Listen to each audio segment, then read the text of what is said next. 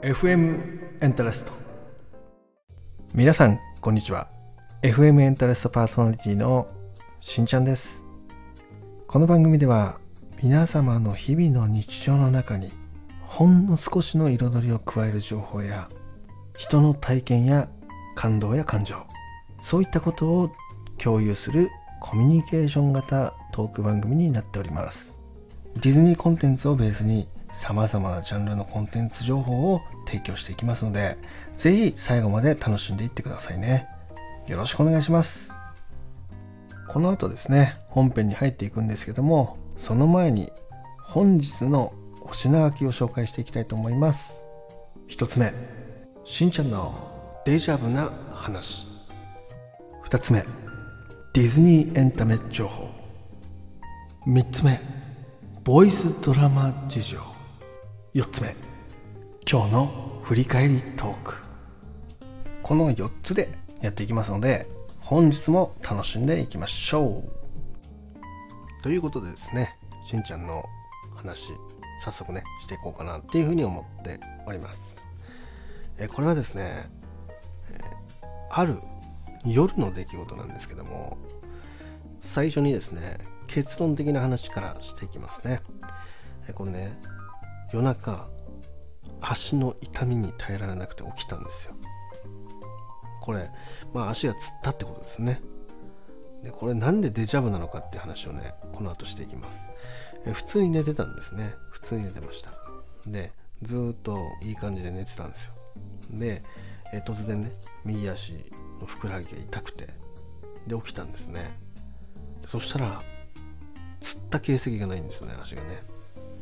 普通なんですよ。張ってるわけでもなく痛くもなかったんですね。あれおかしいなと思って。でそれで、えー、何だろうと思って。で一応なんかこう軽くね揉む揉むわけですね手で。自分で揉んでマッサージをして。でそれでで水もね飲んで。でまた寝たわけですね。でそしたら寝つけないんですよね。あれおかしいなと思って。でまだトイレ行ってですねでトイレしてでそれでまた戻ってきてでよっしゃもう寝ようかなって思ってもうベッドにね座ってそのまま上にねこう登って寝ようかなと思った時に右足つったっていうね。これがめちゃめちゃ痛くてもう本当に痛かったですね。寝てる時はつってなかったんですよ。つった後って痛みが余韻で残るじゃないですか。で最初起きた時は全くそれもなかったんですね。不思議でしょ。でそこから、えー、水も飲んで寝ようとしたけど寝れなくてトイレ行って戻ってきてさあ寝ようと思ったら激痛です。痛みでそのなんだろうな起きたんじゃなくて痛みで眠れなくなったっていうねその後。いやこんな経験皆さんありますか？あればですね是非教えてほしいなっていうふうに思います。いやほんとねこれはねびっくりしましたね。デジャブじゃんと思って。うん。でこれまだね続きがあるんですよ実は。で翌朝ね起きるでしょ。で起きてもまでやっぱり痛いんですよ。で痛くてあやっぱなんか痛かったんだと思って。でそれで、えー、その後ね起きてきた妻にね昨日そういえば夜中こういうことがあってみたいな話したらでその話した瞬間その妻もね左足つるっていうねなんだこの夫婦っていうね。っていう話がねありましたオチとしてね。はい。っていう話です。え皆さんもねこういうちょっと摩訶不思議な出来事とかそういうのがあればですね是非 LINE 等で情報いただけたらなっていうふうに思うのでよろしくお願いします。私の話はねこのぐらいにして今回もねディズニー大好きっ子クラブからですねゆうまさんとまたタナさんがね来てくれて話聞いていきますのでそちらも楽しみにしていてください。それでは行ってみましょう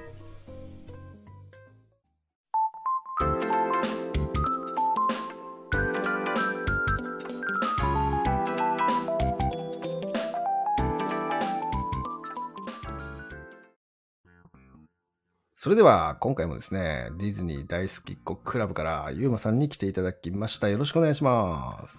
じゃ今日もね、ちょっとね、あの、引き続きちょっと、はいはいはい、前前回よりもちょっと深い話をね、いただきたいなとそうですね思ってるので、はい。まあ、話に入っていく前にですね、また今回からね、はいはいはい初めて聞く方もいらっしゃると思うんで、簡単な自己紹介いただいてもよろしいでしょうか。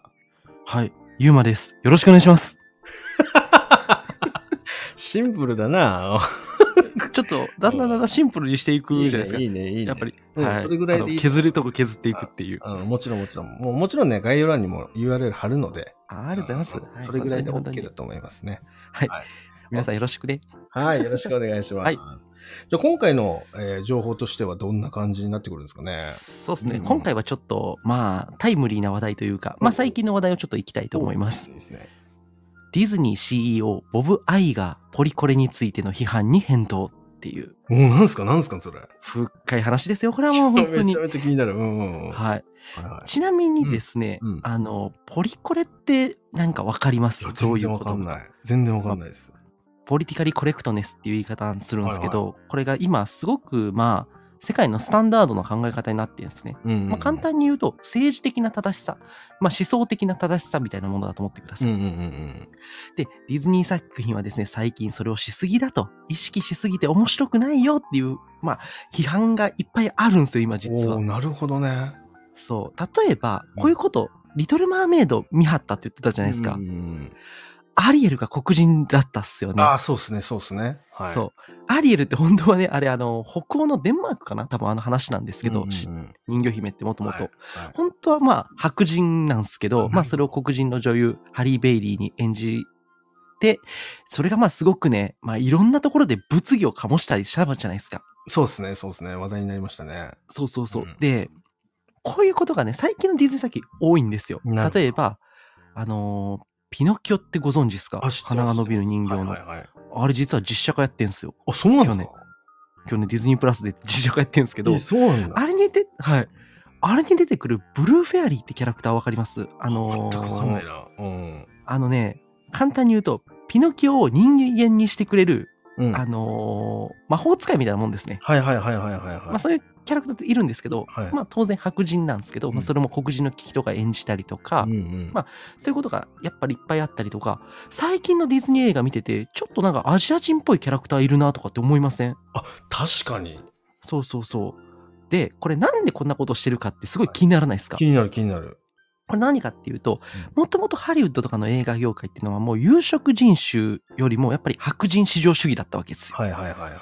黒人とか、まあそういった人たちっていうのはアカデミー賞で賞も取れないと。うんうんただまあそれってやっぱおかしいよねってうん。いう。そうですね。そうですね。そういうことになって、うんまあそういうのがね、やっぱりそういう人種的な多様的なものを映画とかに落とし込んでいこうよ。あと、例えばセクシャリティの問題とかもね、うんうんうん例え。ばレズビアンの方とか、あのホモソーシャル、ホモセクシャルの方とかいいるじゃないですか。うんそういったキャラクターだって、本当は世界にいるはずなんだのになぜ映画にそういう人が出てこないのかみたいなうん。ところから、こういったことをきちんと多様性を出していこうっていうね、姿勢を今、映画全体がやってるんですよ。映画界全体が。ただ、ディズニーはそれをちょっとなんかあのもう、なんて言うんだろう、ディズニーはそれをなんかもう、ちゃんとやろう、ちゃんとやろうってやりすぎてて、それがばっかり悪目立ちして、作品が面白くないんじゃないかとか、あたポリコレかよ、みたいな、ちょっと呆れられてるんですよね、みんなからう。なるほどなるほど。で、このディズニーのね、ボブ・アイガーさんが、まあちょっとね、ポリコレ、ちょっとそういった政治的正しさを意識しすぎてたっていうことを認める発言しちゃったんですよ。あ、でそうなんだ。そうなんですよ。うんエンタメとしてみんなを楽しませることよりも、そのポリコレを意識しすぎる方に比重を置きすぎてたってと認める発言をしちゃったわけですね。うんうんただ、これは僕ちょっとおかしいなと思ってて、うん。はい。っていうのは、あの、最近の作品で、うんあのいろいろダメな部分とかってあったりするんですけど、うんそれってね、人種を多様化したから映画が面白くないって本当に言えるのかなっていうまあ。確かにそうですよね。そもそも。うん。そもそも。僕に言わせりゃ、そもそも映画の屋台骨自体がグラグラの作品なんですよ。僕がちょっと言いたいのは、最近のディズニー作品って。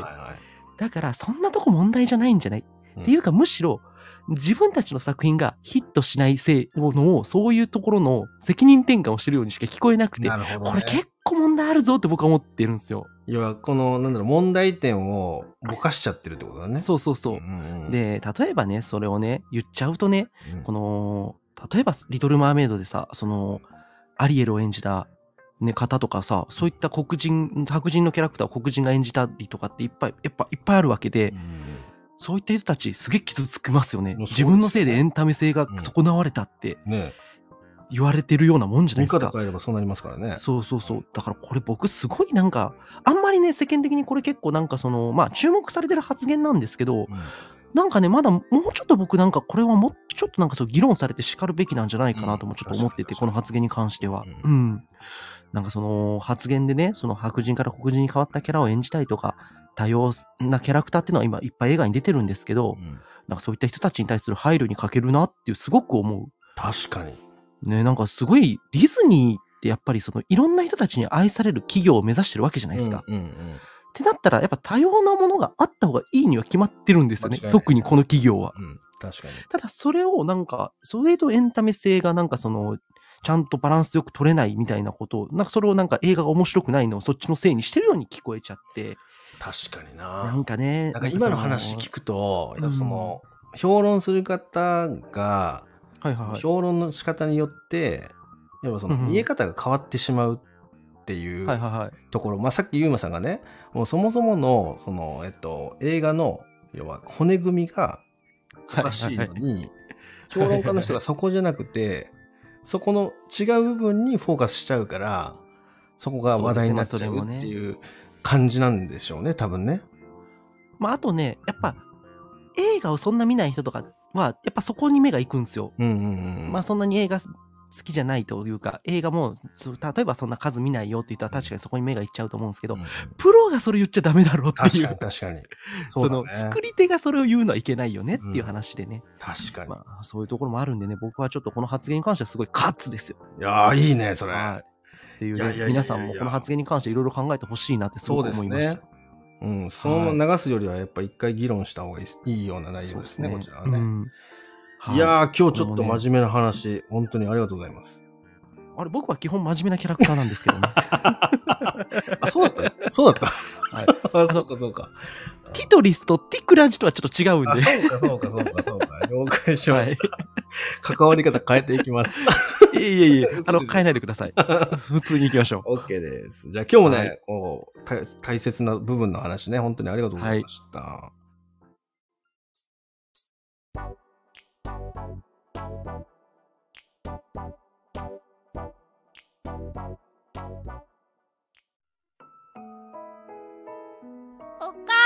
さん、怖いよ。萌え、大丈夫よ。お母さんがいますからね。あなた、無理よ。あなたを置いていけない。萌え、ほら、萌え、来なさい。お母さんと行くの。知らないままただただ16年という年月だけ流れていった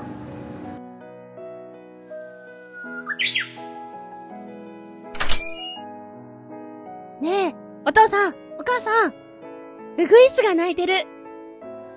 あら、本当ね、珍しい。またその話。あなたがあの時、もうやめて。やめて何度この話をするのよ。桜花踊ろの恐竜今真実が明かされる時お父さん、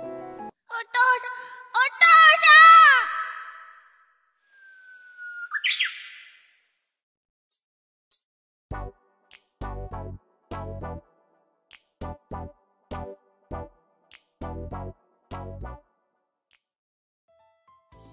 それでは今回もですね、タナさんを招待して、まあいろいろ聞いていきたいと思います。タナさんよろしくお願いします。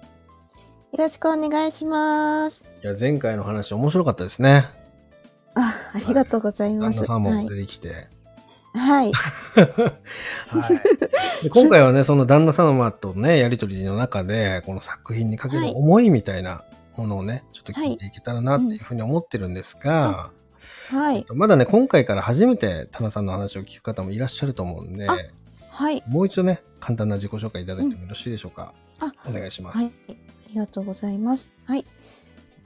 タナエリス・ケリーと申します。あの、スタイフ2周年になりました。スタイフでは主に創作活動、ドラマ制作をしたり、ノートの方にね、詩を書いたりして、あの、皆様に読んでいただいたり、そういう活動をしております。よろしくお願いいたします。はい、よろしくお願いします。ありがとうございます。よろしくお願いします。はい、じゃあ今回はですね、その作品にかける思いうんですね、そこについて話をしていくんですが、まあ前回からね、つながりの話になってくると思うんですけども、まあそのね、はい旦那様とやりとりをして、ね、はい。スタイフ上のね、旦那様ですけど、あの、はい。してね、あ、これドラマにしてい。き、ぜひやりましょうみたいな流れになって、うんうん。でそこからはい。どういう形で、もう二人でこう、制作していったような形なんですか？それとも、あ、最初ですね、うんうん。あの、声劇をやった後に、うん。なんか私が、まだなんかやりたくなったんですよね。はいはいはい。その声劇で終わるっていうのもできたんですけど、うん。それだけじゃなんか物足りなかったのか、なんかやりたくなってしまって、うんうんスケロクさんの方に、これってボイスドラマとかどうですかね？みたいな話をしたうん。ら、はいはい。いいんじゃない？って。えーもう全然出るからっておっしゃっていただいて。ええすげえ。うんでも、あの、キャスティング。うん。うん。私、やっぱりちょっと人にお声かけするのがどうしてもやっぱり緊張というか、もじもじしてしまうので、うんうん私ちょっとキャスティングができないんですよね、みたいな話をしたら、スケロクさんの方から、ドラマを作るんだったらそこ避けられないところだよってうん。言われて、うんあ そうですよねってうん。だよね。うん、まずドラマは一人じゃ作れないからっていう話をされた時に、もうそうだなと思いまして、うん。はいはい。私じゃあ人を集めますただでも人を集めると言っても原作というかもう自分の原作の小説があるのでこれに沿った人を集めますっていう、はいはい。でも集まらなかったらやらないですってうん。いうふうな話をさせていただいてたら、で自分はもう待ってるよっていう感じではいはいはい。うん、もうそこはもう自分でちょっとキャスティングを、あの、今回なんかもう、うん、や、あの、お願いをしましたね。ええこの20名以上の方に声をかけたんですか、はい。かけましたね。なるほど。残念ながらそこに私は入ってなかったと。新庄さん、ねまあまあいいんですよ。いいんですえ。よね。うん。なんかね、天丼みたいな感じになってますから。あ、でも、いつもあの、ね、お声を温めてね、くださってると思うので。ありがとうございます。はい。はい。はい、こんなね、冗談はさておきですが、はい。はい。で、キャスティング決まって、そこからもトントンと進んでいったんですか、トントン、うーん。まず、うん、その、キャスティング通りにキャスティングできるかが、本当に苦しかったというか、これは何、うん。その思い描いてるものとイメージとのギャップみたいなのがあったんですか？な、ななんですか？いや、うん。もしうん、これ断ら、ひもし、この24名の中一人でも断られたらもう作るのやめようと思ってたので、おお、マジ？うん。もすげえな。おお、はい、はい。うそれぐらいの気持ちでしかもう私がなかったんですよ。なるほど。誰か代わりにっていうのがなかったので、うんうんうん。うん。そうそのくらいの思いでやろうと思って、この人ダメだったらこの人に声かけようじゃなくて、はいはいはいはい。この人って決めた人がもうダメだったらもうやめようって。いえうん。え、じゃあそれが通ったんですかじゃあ？通りました。すごいね。それもまたすごいよね。ありがたいことに、あうん。だからもう本当に、スケロクさんにこの人とこの人とこの人で行きたいっていう話をして、ーうん。まず声かけをしていきますっていう報告だけはしてう、ん。タナちゃんのその心うん。を相手に見せなさいって。ああ、すなるほどね。こうまっすぐな気持ちみたいなものをね。うんうん。心って通じるものだから、うん。その今タナちゃんが持ってる熱いものをうん見せなさいって。いや、熱いな。熱い熱い、うんマジで。熱いんですよ。うん熱いな、この二人とも。そうなんですよ。はいはいはでも私はもうさらけ出してというい。か、こんな思いでいてこういうドラマを作りたくてっていうのを一人一人お話をさせていただいて、うん。うん、え、そしたらもうみんな、まあ、二つ返事でこう、もういいですよ、あ喜んでみたいな。ぜひとええぜひまで言ってくれたんですか、はい。いや、すげえなな。うん。ありがたいことに。うん。なんか、結構文章を送っていたんですけど、うんうんうんもう読まずに OK してくださった方もいえ、て、どういうこと？どういうこと、あの、何？最初のメッセージを送って、あいよってすぐ返信が来たみたいな？はい。もう、あのーもう演者さんのほとんどがもうそんな感じで、うん、なんかまだ文章読んでないけどうんうんいいよって。なんかつこう伝わるものとかがあるんですかね、やっぱりね。うーん、なんでしょうね。やっぱりこの声枠というか、そのね、声優さんで活動されている方々うんうんが、やっぱりスタイフの中にいっぱいいらっしゃいますけど、うん。でもやっぱりそのなんでしょうねこれちょっと自分に合わないかなっていうものにに対してはやっぱりちょっと自分は無理ですってお断りはさせていただくって話は聞いたことがあって。なのでうん私も断られるかなとは思っていてまあうん。断られたらその時だと思ってでもとりあえずもう私の自分の気持ちは伝えようと思って。うん。いやーこれでね、みんな許可もらって制作に入っていくんですが、はいまあそこからね、その一人一人とのコミュニケーションがまた大事になってくるじゃないですか。うんなってそきますねねそこちょっと次回、また聞かせてください。あはいありがとうございますということでね、はい今日はこの辺でね、失礼したいと思います。本当にありがとうございました。はありがとうございます。あ、ありがとうございました。はい。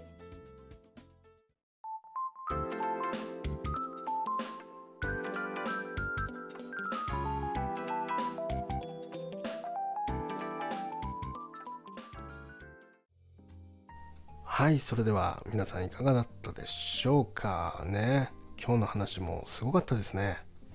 えまず、ゆうまさん。あんな熱い話ができる方なんですね。真面目なね。もう僕はすごくね、考えさせられました。はい、ものすごくね、えーと、世界的問題について向き合ってる姿もそうだし、まあ、それをね、その、なんだろう、そもそもそこじゃなくて、まあ、映画の組み立てとか、そういったところにもね、課題があったんじゃないかみたいな話ね、これはめちゃめちゃ聞いててためになりましたね。いや、本当に勉強になりました。はい。